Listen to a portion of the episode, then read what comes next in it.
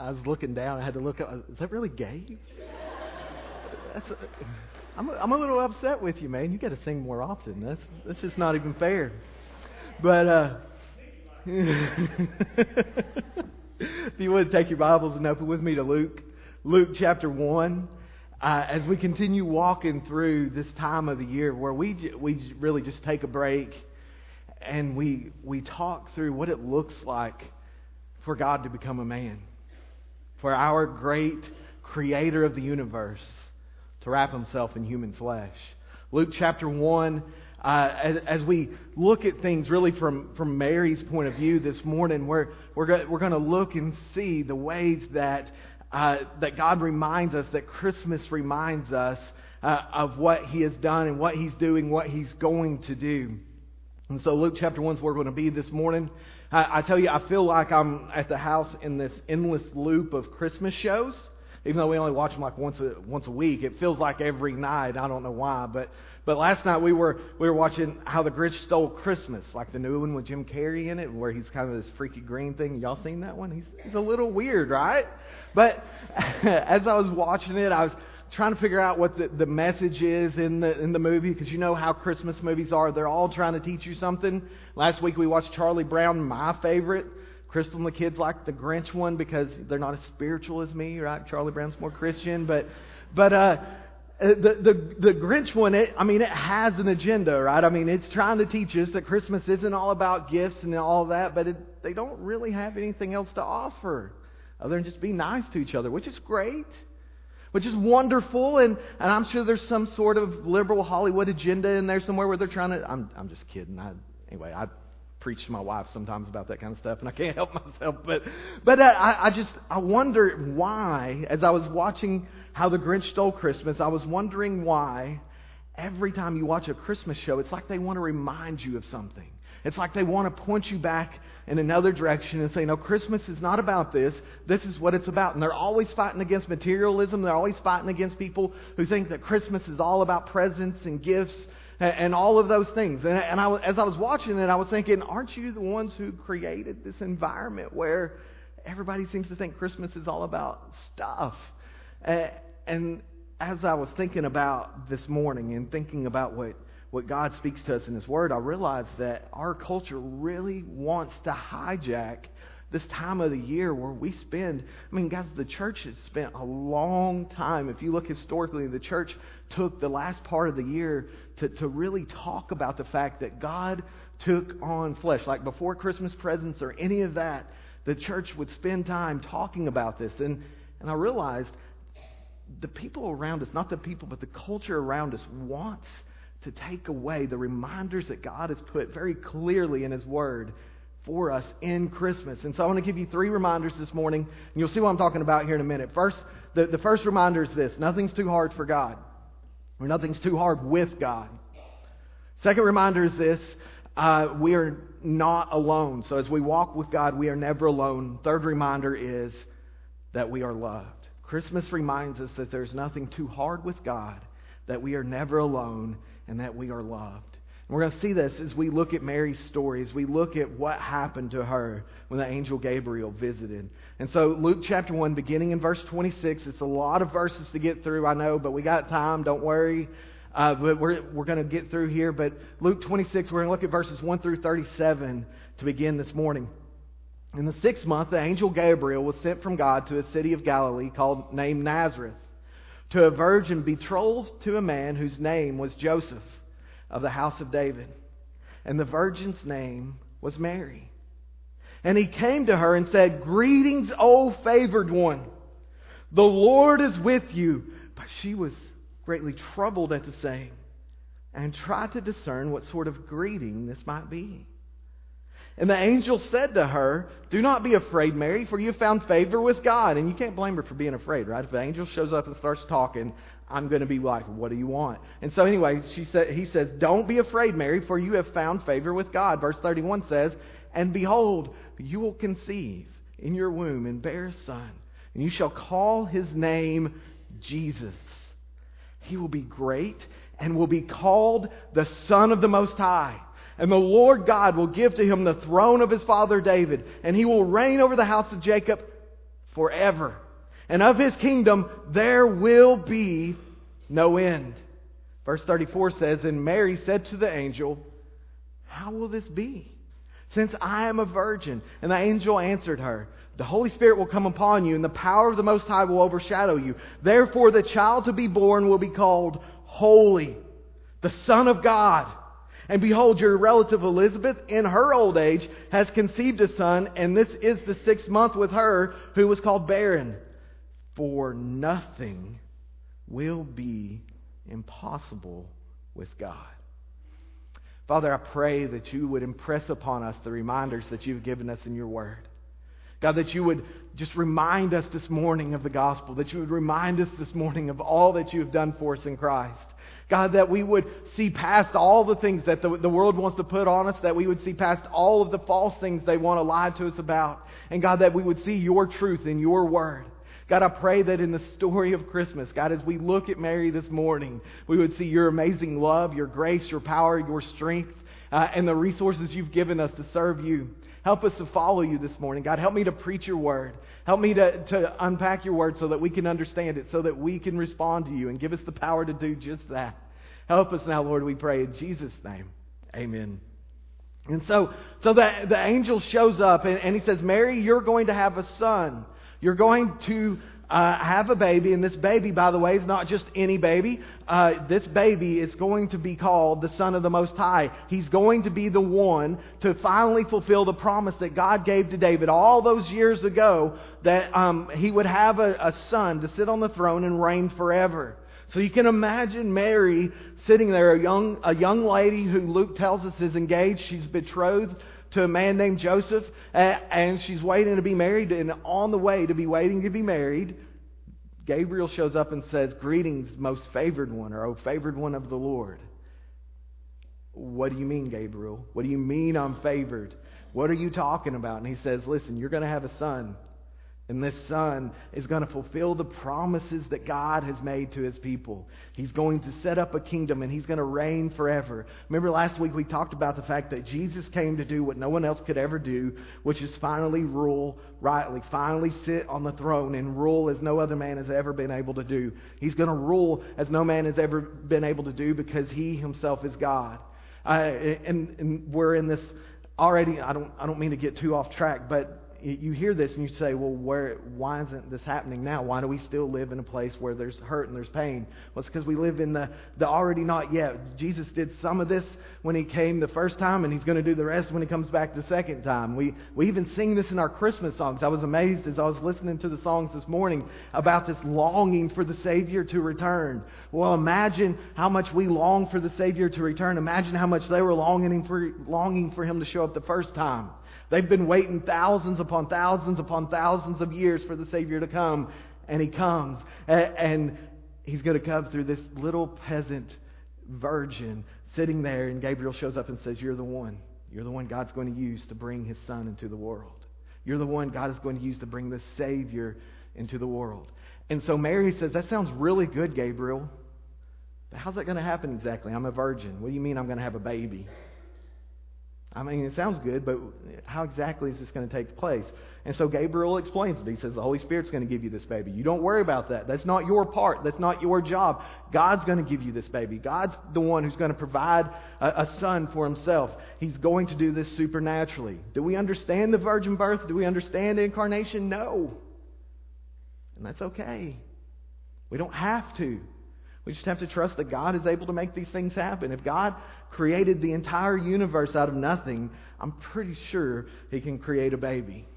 And so we, we trust that God is able to do this. And so he, he says, Listen, Mary, I understand this is hard to understand, just so that you can have a place of peace, so that you can have some encouragement. Let me tell you about your, your Aunt Liz. Let me tell you about Aunt Elizabeth, uh, who, or you know, your relative Elizabeth, who is six months pregnant, this lady who was past the age of giving birth to children, past the age of being able to have children, yet she's uh, six months pregnant uh, with a son herself. Mary, just in case you're wondering, it is possible. In fact, he says, nothing will be impossible with God.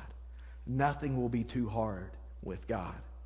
Mary, you need to understand that there is nothing beyond his power, nothing beyond his uh, control. The, the one who creates life can do anything he wants to do.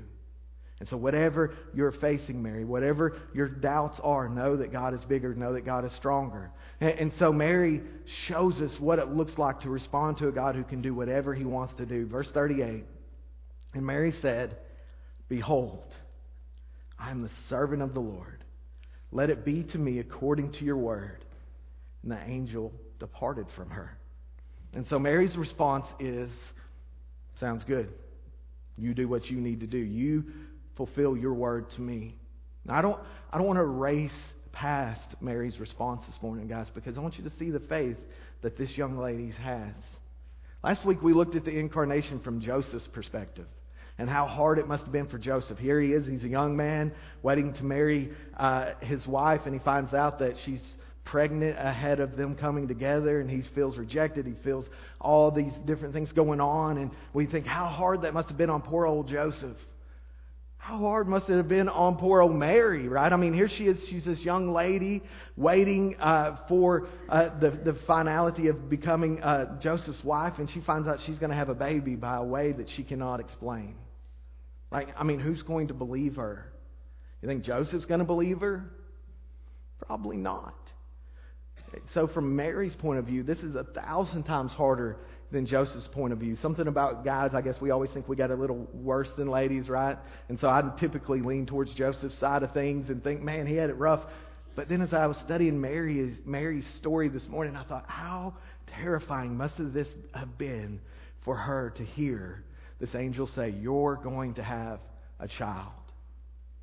And you're going to have to tell this man who's going to be your husband that you didn't step out on him, you didn't cheat on him, that God has given you this child." What must have went through her mind? Will he accept me? Is he going to just kick me to the curb? I mean, what, what's going to happen here? How is he, is he going to help me with this baby? Mary's in a, in a much different space than we, anyone today, in the sense that women in this culture, they couldn't just go out and get a job. There's no job to be had. And so Mary is wondering, how can I handle this? How can I take care of uh, this situation that God has put me in? She didn't ask for this. God put her in it. And her response is not, "God, I can't believe you did this to me." Her response is, "God, if, if you brought me to this, I know you'll bring me through this." God's response, her response to God is, "God, I, I can't understand it. I don't get it. I don't, I don't understand everything about everything, but I know you'll handle it. Let it be to me according to your word. I'm your, your humble servant. I'm your, I'm your humble uh, slave, basically. I will do whatever you ask me to do. That's what I will do, because I know that nothing's too big for you. I know nothing is beyond your power or beyond your ability to handle." Hear Mary's faith this morning. With you, God, nothing's too hard. With you, God, nothing is impossible. Her response to, to the, the God who with nothing is impossible is simply to serve him. I can't imagine, as you think about what you're going through this morning, I, and I know everybody comes in here from different situations, different walks of life, and you look at your life, you look at the week ahead of you, and you say, "Ain't no way I'm making it through this one. I may as well hang it up. May as well not even show up tomorrow." God says nothing is impossible with him. Nothing is too hard with him. He calls you to walk with him. The one who created life itself says, "Put your arm in mine. Let's, let's get this together." Nothing is too hard for him. Secondly, we are not alone. Look at verse thirty-nine. "In those days, Mary arose and went with haste into the hill country, to a town in Judah. And she entered the house of Zachariah and greeted Elizabeth. And when Elizabeth heard the greeting of Mary, the baby leaped in her womb, and Elizabeth was filled with the Holy Spirit, and she claimed with a loud cry, 'Blessed are you among women, and blessed is the fruit of your womb. And why is this granted to me that the mother of my Lord should come to me? For behold, when the sound of your greeting came to my ears, the baby in my womb leaped for joy, and blessed is she who believed that there would be a fulfillment of what was spoken to her from the Lord.'" Hear what Mary does. The angel says, your relative Elizabeth is six months with child. She's six months into the journey you're about to take. So Mary does what anybody with any sense does. She runs to Elizabeth. I think one reason, she wants to see if it's true or not. I mean, wouldn't you? Like if the angel just said, hey, you're going to have a baby as a virgin, uh, and just so that you understand that nothing is too hard for God, I want to tell you about your uh, aunt or your cousin or whoever, Elizabeth, who's going to have a baby as well. Wouldn't you want to go check it out? I would. I mean, we always pretend like Mary must have had no doubts. I imagine she had some doubts.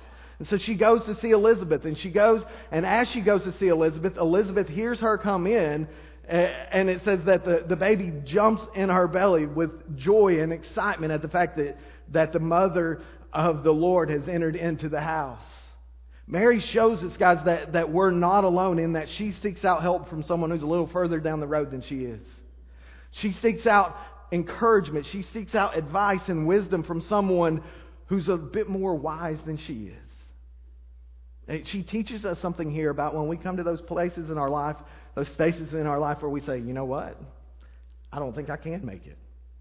I don't think I am going to be able to make it through this. I, I I mean, God has given me more than I can handle. I don't think I'm going to get through this. What does Mary do? She goes to Elizabeth for encouragement.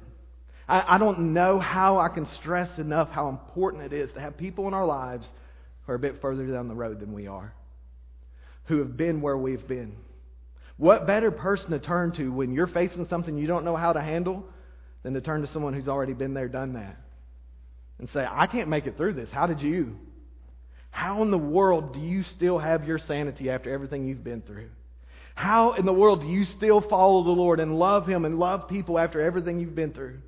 In Elizabeth's case, Mary would say, how did this happen? You know, what is going on here? And, and she would be able to give glory to God and say, because of what God has done in my life, here I am. I'm six months into this pregnancy. I, I've experienced God's blessings. Sometimes the most encouraging thing that can happen in our lives is to see God work in somebody else's. But the only way we ever get to see that is actually spend time with each other, actually have relationships with each other, actually invest in each other's lives. It, it's something that it seems like we, we miss these days. It seems like we don't spend time listening to people who've come before us, people who've been down the road we're going down. It's so important that we listen. It's so important that we seek encouragement. Sometimes we're not going to get it unless we actually ask for it. And so Elizabeth, when she hears Mary come in, it, like I said before, John John the Baptist in Elizabeth's belly jumps with joy. And, and so she's excited about this. When I read this, I can't help but think about my wife and our son, Josiah. She was not joyous when Josiah jumped inside her and kicked her in the ribs and all this. I mean, it was it was it was a rough nine months, guys. I'm gonna be honest with you. I had a hard time, but I told her that, and she said, "Well, what about me?" And I said, "Well, you don't understand. It was hard for me. We can't do this again." But but uh, me and Tyler were bonding earlier this morning. I'm trying to pull him in the the middle of this since I said it out loud. But anyway, I felt like I went through a lot harder time than she did. Beside the point. Back to the point. Mary hears. I mean, Elizabeth hears Mary come in. And the baby in her recognizes this is the Savior. This is the coming King. Elizabeth says, what amount of honor, what have I done to deserve the honor of the mother of my child visiting me? Imagine the weirdness of this situation. You have this older woman who's old enough that she can't have children at this point, but God has given her a child. And she is honoring this young woman coming to her and saying, you are the mother of my Lord. You are the mother of my King.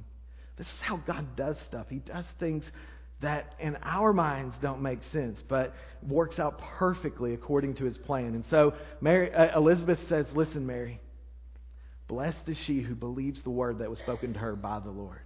Blessed is she who believes that what God has said He will do, will do. What she's saying, we got this, Mary.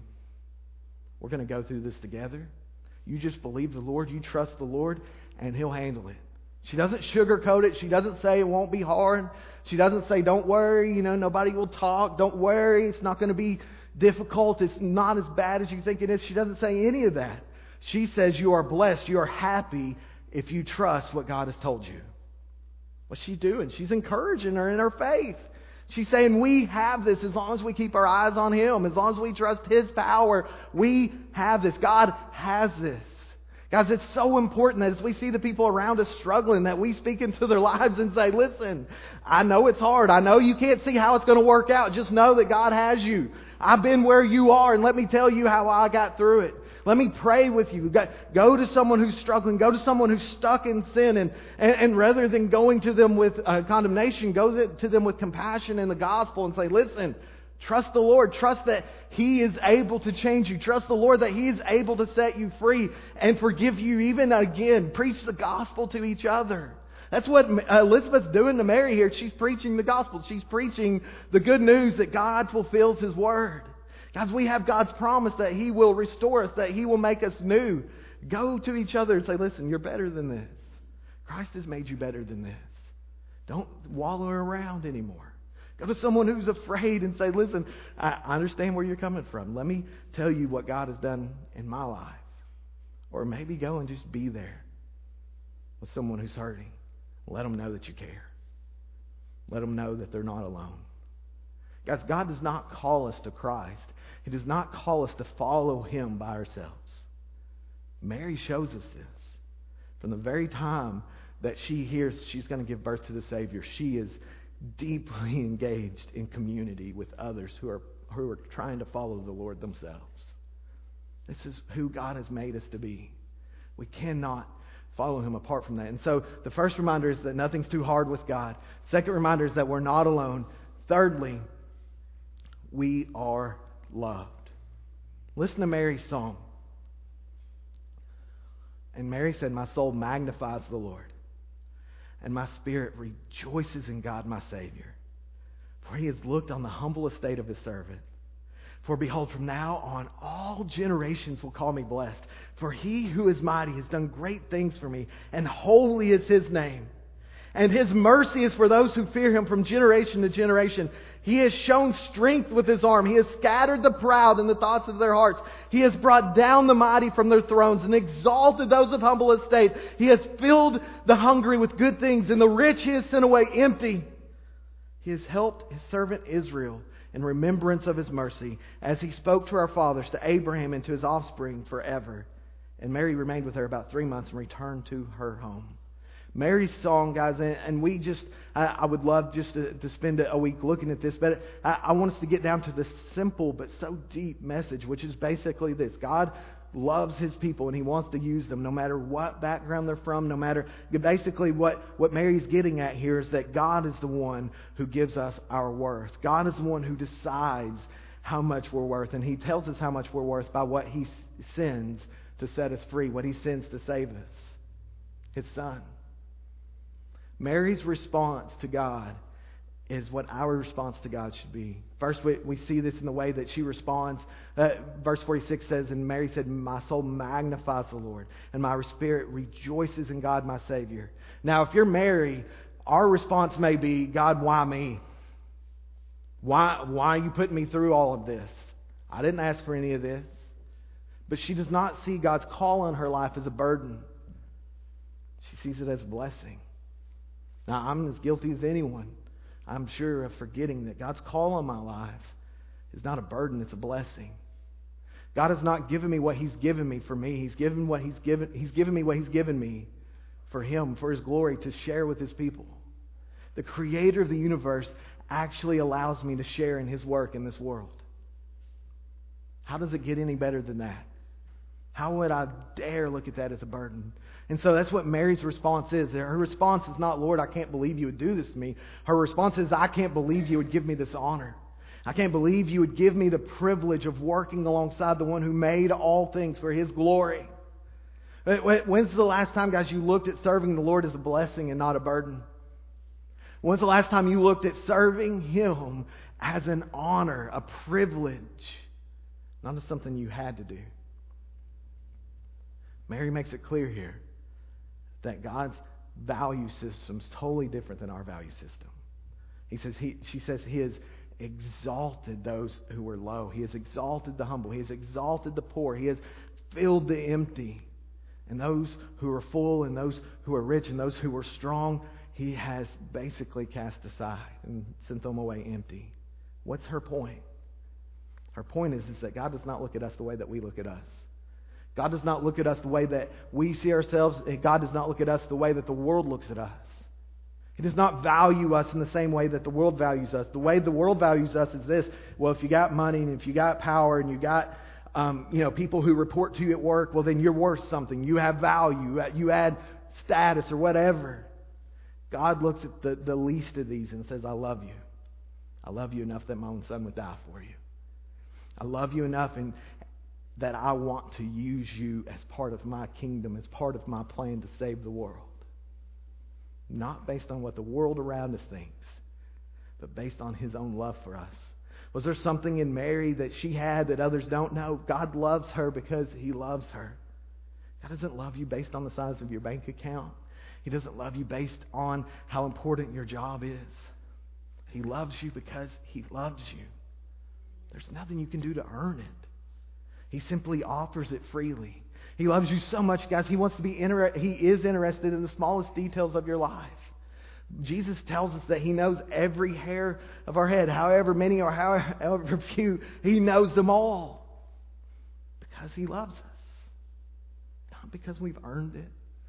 Not because we're prettier than others or because we're more successful than others, but simply because he loves us.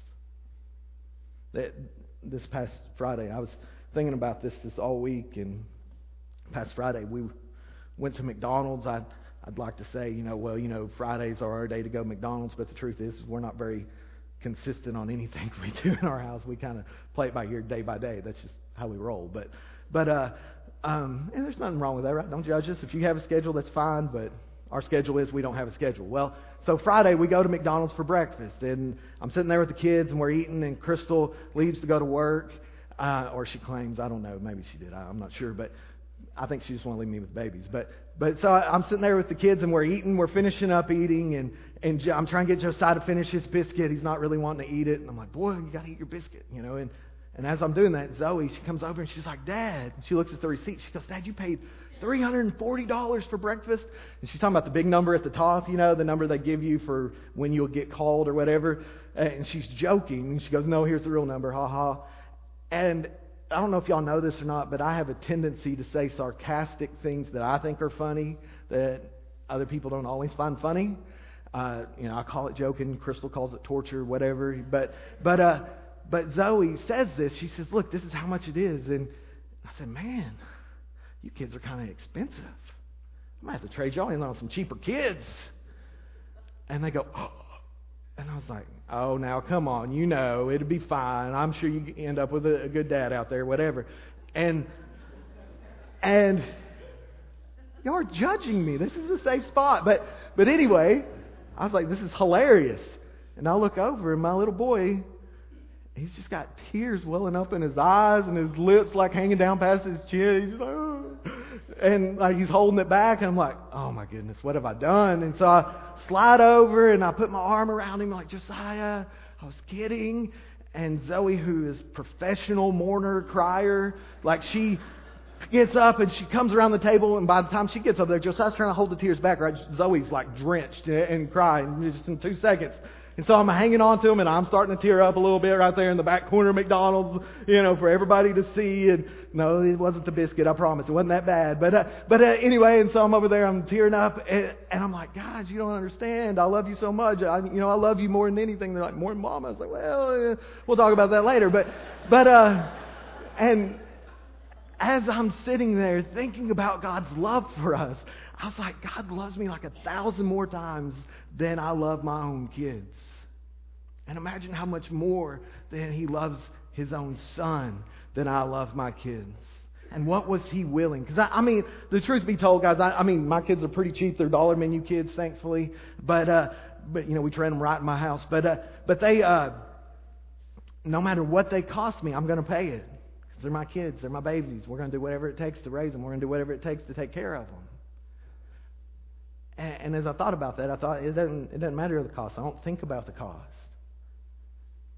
And then I thought, here God is. He's giving Mary his son to raise. Not to stay a baby, but to grow up. and not just to grow up, but to live a perfect life. And not just live a perfect life, but at the end of that perfect life, to die for what I've done. And, and so when you think about Christmas in those terms, when you think about what it's going to cost the Father for Jesus to be the eternal King of the universe, for Jesus to bring us back to Himself, for Jesus to pay our penalty, to pay our sins, you start talking about God's love for you, man, it doesn't even get close to anything we can talk about. I can sit there and I can sort of tear up. Tears didn't actually come out, but I, I was teared up, and I can sit there and I can think about how much I love my kids all day long, but it doesn't even begin to compare to the love that God has for me. I, like, I can stand up here this morning, and it almost sounds like a boastful claim to say God loves me, but guess what? He does. In spite of me, in spite of just how terrible of a person I am, I make my own kids cry in the middle of McDonald's. He loves me. Not because I've earned it or because I deserve it, but because He loves me. Because Christ came and died in my place and paid my penalty that I should have paid. God looks at us who were enemies, who were rebels against Him, spitting in His face, and He invites us into His family. Invites us to His table. His own enemies. He invites us to be His friends. He invites us to join in heaven's song as we glorify Christ. Guys, Christmas reminds us that we are loved. You are loved this morning. You're loved more than you could ever imagine. It doesn't matter. It doesn't matter what everybody around you tells you. It doesn't matter how everybody else looks at you. It doesn't matter how little they value you. The King of the universe knows every single hair on your head. He knows so much about you. He knows everything you've ever done. He knows everything you will ever do. And yet He sends this scared young girl, His own son, to raise so that He could live and so that He could die in your place so that you could have a relationship with Him. Not because you deserve it. Not because you earned it. But simply because He loves you. And so in the middle of all the how the Grinch stole Christmas and all these different stories we hear and all the different things the world around us tries to tell us, do not forget this year that God loves you. He loves you enough. He, he proves that He loves you this morning. He proves that He loves you by His Holy Spirit coming even now to convict your heart and show you all the places where you're not trusting Him. All the places where you're like, God, I don't know if you're powerful enough to handle this. This might be too hard even for you. He loves you enough to send His Holy Spirit to you this morning and show you all the places where He has shown you His love, where He has shown you who He is. He, he loves you enough to bring you into a place like this where there are people everywhere to remind you you're not alone. You're not walking through this crazy, messed up, sideways, upside down world by yourself. You have people who pray for you. You have people who care for you. He loves you that much that He would send His only Son to die in your place, that if you simply believe in Him, you wouldn't die but live with Him forever. I wonder this morning if you can, if you've never trusted on Him, if you can get up and walk away from that love. If you can get up and say, God, you don't love me enough for, to save me. Yeah, He does. I guarantee you, if I give my kid up for you, that's about as much love as I can show. Paul said, it, how can He who gave His only Son for us show us any more love than this? There's nothing left for Him to give. Have you put your faith in Him this morning? Have you said, Lord, I need you to save me. I need you to forgive me. If you not, if you haven't, would you do that as we sing?